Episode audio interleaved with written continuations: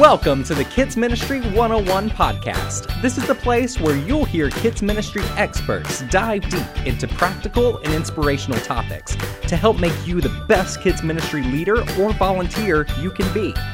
On today's episode, Bill Emeott and Landry Holmes will unpack what it means to create a vision and mission statement for your kids ministry. So, let's get started. Here's Bill Emeott. We are excited today to have in our studio Landry Holmes. Landry Holmes is a good friend to uh, Kids Ministry, good friend to Lifeway Kids. He serves as the publishing manager for all things Lifeway Kids. Anything that we have out there that's been published, Landry has read it, or for the most part, right, Landry? I work with a team of people who read everything. And we are we are blessed to have you on our team here at Lifeway. Landry, tell us a little bit about you. I, I know that you're a Texan, woo woo, from uh, uh in your heart. But how long have you been here in Nashville? I've been here for over 20 years. Wow. But I was told as a teenager by a, a seasoned uh, leader he said, "You know, once you have the, that West Texas sand in your craw, you never get it out." so I have carried that with me, uh, the sand in my craw, all my life. But I, uh, I definitely uh, call Nashville home now. Where did you grow up? I grew up in Lubbock, Texas. All right, that's flat. I've been to Lubbock. It, so now you know why we talk about the dust in your craw. Yeah, I get it. Every February and March, the dust is blowing. Well, I happen to know your wife, and she is definitely your better half. Tell us yes, a little yeah. bit about what you two are, are up to. I know that she's on staff there in Goodlettsville. Yes, she is on staff at a church in Goodlettsville, Tennessee, as preschool minister. We've been members of that church for 20 years, and for the last eight years, she's been on staff there. Awesome. And we have two grown sons and two beautiful daughter in laws and three grandchildren and one on the way. Wow. So that's great. That's great. Well, we're here today to talk a little bit about vision, mission, and values. In an earlier episode, Jana Magruder talked with us about a philosophy and building your philosophy. And I know, Landry, that you would say without a philosophy, you don't go forward. That's where we start. But but there's something past a philosophy. A philosophy sounds really good on paper. It looks really good up on, but it but the the meat behind it is this next start, this this idea of of vision. So I know that um, you've talked a little bit about in the past uh, uh, where that where we might have a biblical reference for for vision, and and Caleb is a great representation of that. Tell us about that.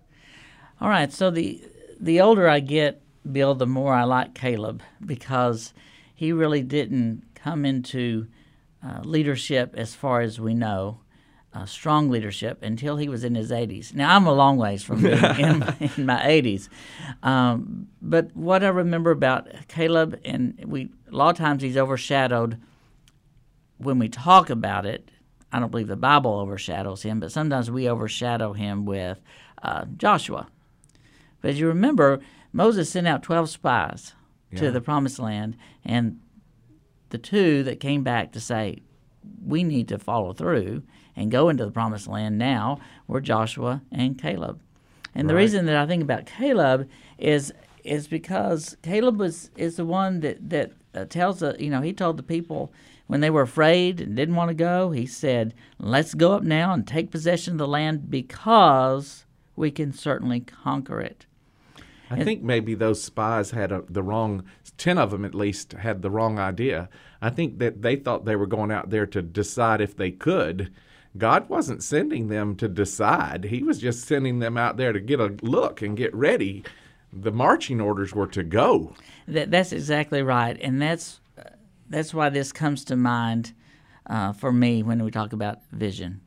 Because um, God gave them a vision.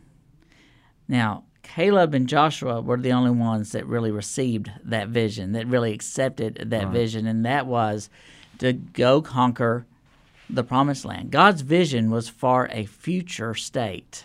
Mm. And that future state was for the people of Israel. So the Israelites were going to have, in God's plan, a wonderful life in the promised land. That was God's vision to them. Mm-hmm. This is what life is going to be like. The problem is, 10 of those 12 spies led the rest of the folks to say, no, we can't do that. We can't go into the promised land.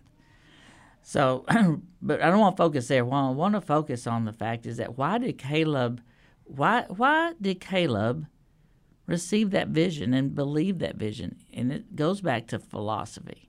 His philosophy was based on a belief that God would do what God said He would do. Mm. That God is all powerful, God is sovereign, God is good, God is in control. And so that belief or that was his that belief was his philosophy. Right. So because he had that deep belief, that philosophy that God would do what God said he would do, then Caleb was able to see the vision that God had. And that's why I want to make clear is a vision is not something we make up. That's why sometimes you'll hear people say, God, give me a vision, because a vision is what comes from God. Hmm. And it is God showing us basically the future state, His oh, plan, wow. His perfect plan. So when we put that in perspective to kids ministry, we're asking God to show us his plan, show us the future state, if you will, of and and and and, and when we develop that vision or when we hear that vision or when we are able to articulate that vision, it's not been our vision, it's been God's vision. So we begin to see what he wants. Um, often I tell children's ministry leaders to begin with the end in mind.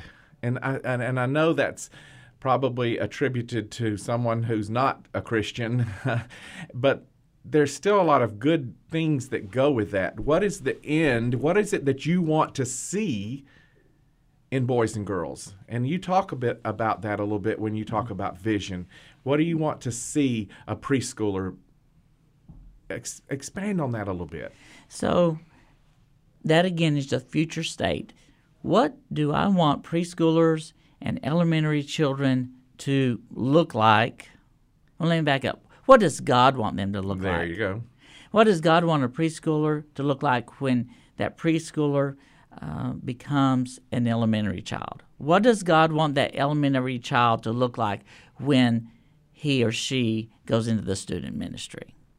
So I think that we go again go back to Scripture. You know, the Bible tells us uh, that He wants us to have a relationship with Him through His Son Jesus Christ, mm-hmm. and to grow mm-hmm. in that relationship. So, what is our vision? Our vision is that we want boys and girls to know Jesus and to grow in relationship with Him Awesome. and but we you know and that's that that is a little philosophical so when you think about vision you think about let's get a little more specific that means from a standpoint of bible knowledge what do we believe god wants boys and girls to know what truths do they need to know at each stage of life Which leads us right into a document that we have here at Lifeway, the levels of biblical learning. And I know you've had a lot of, uh, you've had your hand in that document a lot over the last 20 years, and, and it's evolved from actual, well, from nothing to it's a, a living document, and, and just this spring will be re released with some additional content in it. That's exciting. Yes, and so let me just kind of give an example so we can make this more practical. Okay. So vision for me would be I want a younger preschooler to learn and to know, not just know with the head, but begin to internalize as best as a preschooler can, a younger preschooler that Jesus was born. That sounds very simple, but that my vision then is that that child will then begin to know that God sent Jesus to earth. And we're going to build on that where an older preschooler is going to know that God sent Jesus to earth as a real person. And then my vision is that that child will then grow to know when he becomes an, a younger elementary child that God sent Jesus to earth in human form. As that child grows and, and is, um, you know, seven, eight years old, I want that child to begin to understand that God planned for Jesus to be the Savior from the beginning of time. And then I want a preteen. Before that preteen goes into the student ministry, I want that preteen to understand that God planned for Jesus to be the Savior from the beginning of time, and sent Jesus to earth at the perfect time. Now, that's just one example. Right. So the vision is that preteen. What we want that preteen in this particular case to know about God, to know about Jesus, and even to know about salvation, but you don't start with terms like savior and and beginning of time and perfect time. You don't start that way because a young preschooler wouldn't get that, wouldn't understand that. So it's concept upon concept, precept upon precept, growing those boys and girls. I've often said too, Landry, that that uh, kids learn best when they can build on previous knowledge. So that's this idea here with levels of biblical learning and and your vision. Mm-hmm. Here's my vision. My vision's out here that this is what that preteen's going to look like, and here's the steps I get to take it. I love that. But what about biblical literacy? There's also that aspect of it. So, biblical literacy and, and Bible knowledge really go hand in hand. Part of my vision, I think, should, our vision, uh, I believe that God gives us is for children to um, have biblical literacy. In other words, God wants the preteen to know how to use His Word, right, in order to uh, to grow as a disciple. Not always, you know, you know how Paul talks about in the Bible about uh, about um, nourishment and how the Scriptures are nourishment, but he doesn't want us to stay spoon fed with just milk but mm-hmm. he wants us to to grow in our knowledge and and and in our understanding of scripture. Biblical literacy helps us that do that. So you like well, what's the difference? And we don't have time to talk about the difference because they and they really blend together. But right. when I think about vision, you know, I want a child before they go into the student ministry. So here's my vision. Mm-hmm. To, to, to know how the Bible came about, but also know how to use it. Know about chapters and verses and you know genres of scripture and um, how God uses different genres of scripture or divisions of the Bible to to uh, to reveal Himself to us. I want to I want a child to be able to to find scriptures, but also when a child is challenged, I want them to be able to use scripture because I want them to be biblically literate um, to defend their faith. Right. We call that apologetics, but mm-hmm. you can't have apologetics if you don't have biblical literacy. Right. Well, how can you do God's will if you don't know God's will, and how can you know God's will if you're not if you don't hear God's will, and how can you hear God's will if you're not reading His Word, and how can you do that if you don't know how? Right. So, we want our vision to be, or, or my dream, or my vision for for these kids, my God vision for these boys and girls is that they are loving, growing followers of Jesus Christ.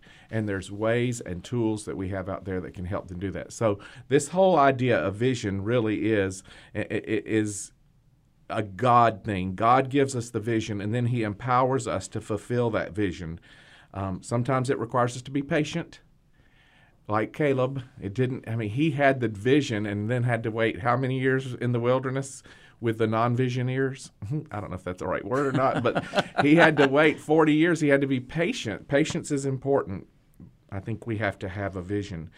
Oftentimes, I think though that that we we stop short of actually implementing any of all any of this. Uh, we have a great philosophy, we have a vision, but it's the rubber meets the road at what we often call a mission statement. A mission statement. I think that that's important.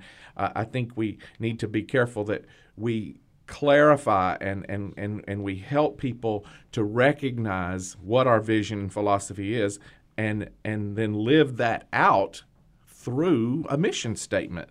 Talk to us a little bit about a mission statement. Why do we, we've got a philosophy, we've got a, a, a vision. Why do we need a mission statement? Isn't this just getting complicated? It does seem complicated sometimes, but it doesn't have to be. No, I don't think it does either. So, so I think let's just let's review very quickly in in like two sentences. Okay. So, a philosophy is what you believe that God will accomplish, can accomplish, right. in your kids' ministry. A vision is a God given picture of the future state of your kids' ministry. All right. Okay. So then a mission statement is basically your marching orders. A mission statement states why we exist. It takes that vision and that philosophy, which are the why, and it kind of concept, con, uh, puts it into more of a, a what. A what? Okay, so it's a statement of why we exist. So it's the it's the really the what. Now we'll get in. Um, it's not the what as in terms of specific strategy. But I think that I think when we talk about vision and we talk about philosophy, we have to have those as our background in order to be able to tell people this is why we exist. And so let me get can I just give you an example? Please. So so there's a church um, um, lots of churches have mission statements and and base and, and and I want to tell you that I believe that all mission statements boil down to the mission that God has given us through His Son Jesus. When Jesus says, "Go and make disciples," the Okay, so Great Commission. the Great Commission. That is our mission. the Great Mission statement. Statement. Um, but I believe churches should contextualize that. Okay. Okay, so here's the contextualization. A church I know says, "We exist to glorify God by leading people to become passionately devoted followers of Jesus Christ." Now, if you take that and break it down, it's go and make disciples. Right. So now, what does that mean for children's ministry? Well, you can take that same statement and you can state it this way Our kids' ministry exists to glorify God by introducing children and families to Jesus and leading them to follow Christ. So you're saying to me that a kid's mission statement should undergird the church's mission statement and not be hanging out there by itself. Exactly. Any mission statement of any ministry of a church should always point back to the church's overall mission statement. Got it. Well, how how would one go about developing a mission statement? Are there some some general I mean, I know that it's not as simple as do this, do this, do this, do this, but are there some general steps, some general some ways that we can develop our mission statements? What are some things we could do? So um, it will vary from church to church, but here are just some general things. First of all, you can sit in your office and write a mission statement, and it won't mean a thing to anybody. to anybody but you. Maybe. well, you could have a personal mission statement, and that's Right. fine, and we probably all ought to. But we're talking about your kids' ministry mission statement. Exactly. What you need a group of people. You need somebody. You need buy-in, and I think you do that best when you bring a group of people together to create this. And I don't think you do it quickly. Um, and I, I think that, first of all, if you aren't already articulating a vision that God's given you and living out that vision, then getting a team together to create a mission statement is going to be an exercise, but it really will not accomplish what you want to accomplish. So, if you're new to your church, I wouldn't just come in there and start doing a mission statement. I would start living out the vision God's given you hmm. and start talking to people over coffee or over, you know, a soft drink if you don't drink coffee, mm-hmm. you know, or just conversations in the hallway as you can talk to people so that they can begin to pick up you have a vision. You you know in your mind what God is leading you to lead your church to do. And you want them to come alongside of you. What is one way that they can come alongside of you? And here's one way it's by helping you develop a statement, a mission statement. Not that's going to be in a policy manual that nobody reads. You're kidding. I, Nobody reads the policy. but it's going to be a, it's going to be an embodiment of your philosophy and your vision. Okay, so so first of all, there's some soft steps, and that is live out your vision, talk about your vision, and then help people understand. Hey, we need a way to be able to articulate this Got it. because we want to be able to communicate to our community and to parents and to families and to teachers and to leaders and to our senior leadership at our church that this is why we exist. So mission is why we exist. So here's some steps and, and you ask this is a long answer to your question. but first of all, find some of those ministry influencers. They don't all have to be Sunday school teachers or life group leaders. They could some of them need to be. But they could also be influencers who are parents or grandparents. Right. They could be somebody who is an elder or deacon at your church who understands and shares your vision for um, children's ministry at your church.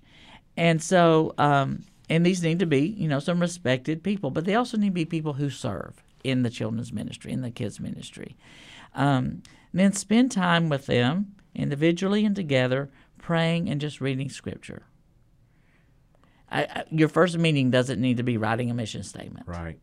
Um, you need to spend time reading scripture about Jesus' ministry and about the church in the Bible. And then just, you know, examine your church's mission statement. And by the way, if your church doesn't have a mission statement, then you can go ahead and do every, and, and, and create a mission statement for but remember that it still needs to tie in with even an unspoken mission statement of your church. But if your church does have a written mission statement, then examine it. And in fact, I would invite the senior pastor to come in and talk about it to your group, to your Right. team. And by the way, I think this is best done if it's a, a task force or a, a, not a committee that, that you know that, that meets all the t- that that exists Just a- forever. this is a special task. I got you. So then, because what you're doing then is you've got this one task, you're not trying to accomplish other things. You're not trying to plan an Easter egg hunt or a Christmas Or uh, whatever. or whatever you know event. You are coming together for a specific task or or purpose, and then. I think it's best if you do have a church mission statement. If you don't, the senior pastor can still state what he believes the church is about Right. and then start contextualizing that. And that's what I mean by uh, that's kind of the example I gave. Contextualize that to where it fits kids ministry. It fits your kids ministry vision. All right, so we've gathered a team, we've gathered a, a task force, we've prayed, we've, we've sought scripture, we've asked God to lead us and guide us. We, we, we want to stay within the, the, the, the, the vision of the church's mission statement and contextualize that with in what that looks like for kids ministry. But it's time to write this thing. That's right. And so unless one person to write it, Oh, cool. One person. one person, unless one person to write it. Now you've done all this work. So unless one person to write it, and then as a team, and this is painful, but as a team, then team edit. Gotcha. And So uh, one person writes the draft. So it needs to be a person that, that won't be offended when you start when picking you apart start their picking it all apart. All right, we've worked together. Here's the draft, and now as a team, we're going to edit this thing. I always find when you're dealing with statements like this, you need one person to write the initial draft. The final draft may not look anything like the initial draft, but you always need something to start with. If not, you're going to waste a lot of time trying to write a write a sentence as a team, and then you'll end up with a paragraph and not a sentence. Right. you know so get one person to articulate it and and you may walk it may be you as a as the kids ministry leader or it may be somebody on your team that you know maybe that's not your gift but you know somebody who's a good who can wordsmith Right. and get them to do it then come back together as a team after a reasonable amount of time and then edit it as a team once the team feels good about it then give it to the senior pastor Yeah. For final edits, you might final say. edits let him be the you know the editor in chief Get- Well, at the end of the day, if the pastor's not on board, then what was the point? it- it's a waste of time. Right. If and the pastor may choose to present it to the elders or to the deacons, Right. So that they can he may even support. designate the work to the executive pastor or something else. That's fine too. he, he may, he may, and that's fine. That's that's his choice. But somebody, somebody who gives overall leadership to the church, needs to buy into this. Yeah. If not, then you have wasted your time. You know, here's the thing: all these steps that we talked about, and you can make, you can change them. All these steps that you that we've talked about. It's about buy-in. Right. And you want the pastor's buy-in, and you, you need that. You, you you really do. And then you end up with what you have your final draft and your final, you know, the consensus of the team and, and the pastor, and, and you have your mission statement. And that's when the rubber meets the road, right? That's Mm-hmm. when you live it out. That's when you teach it. And that's when you begin to implement it. That's when you begin to implement it. That's right. If you just, even if you make a really pretty plaque, or you paint it on your wall, or you or you make it really look uh, kid friendly, if it's just on a wall, it might as well just be in a policy manual. You've got to do something that lives it out. And there's there's you know, and there are many things that you can do after that. And and the you know, the one of the things that I think you start with next, the very next step is then articulate your values because your values get a little more specific. Well, what we value determines whether or not we accomplish our mission. Exactly. And so I think it's important. I think that's very important. Well, Landry, I really do appreciate you being with us today. This is important stuff. It's not always the easy work, but mm-hmm. it's important. It's important to put to put your philosophy and vision to work through your mission statement and and and, and helping people understand what we value in kids ministry I am very thankful for your influence over Kids Ministers, Kids Ministry, and Bill Emeott. I am thankful for your friendship, and I look forward to lots of conversations in the future. Thanks for joining us today. Thank you, Bill. Thanks for listening to this week's episode. You can find more podcasts, blog posts, and other resources at kidsministry101.com. We'll see you back here next week on the Kids Ministry 101 podcast.